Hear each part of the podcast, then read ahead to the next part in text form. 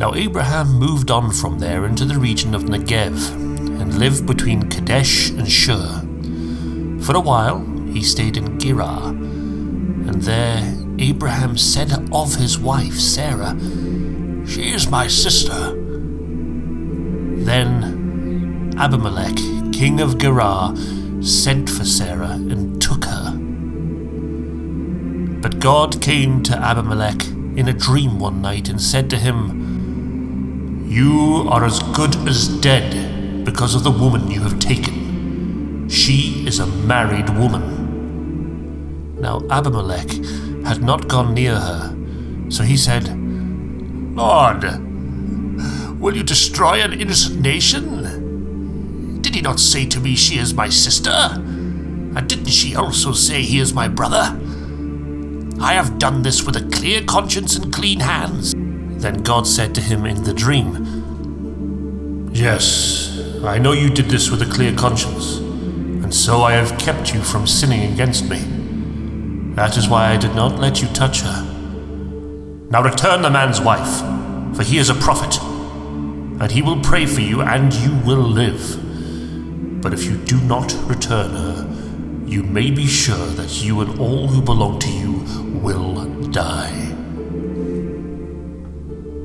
Early the next morning, Abimelech summoned all of his officials, and when he told them all that had happened, they were very much afraid. Then Abimelech called Abraham in and said, What is this you have done to us?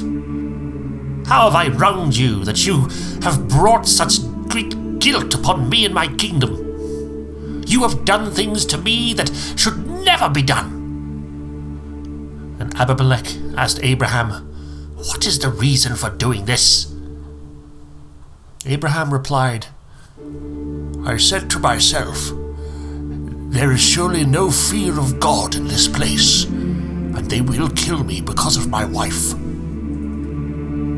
Besides, she really is my sister, a daughter of my father, though not of my mother, and she became my wife.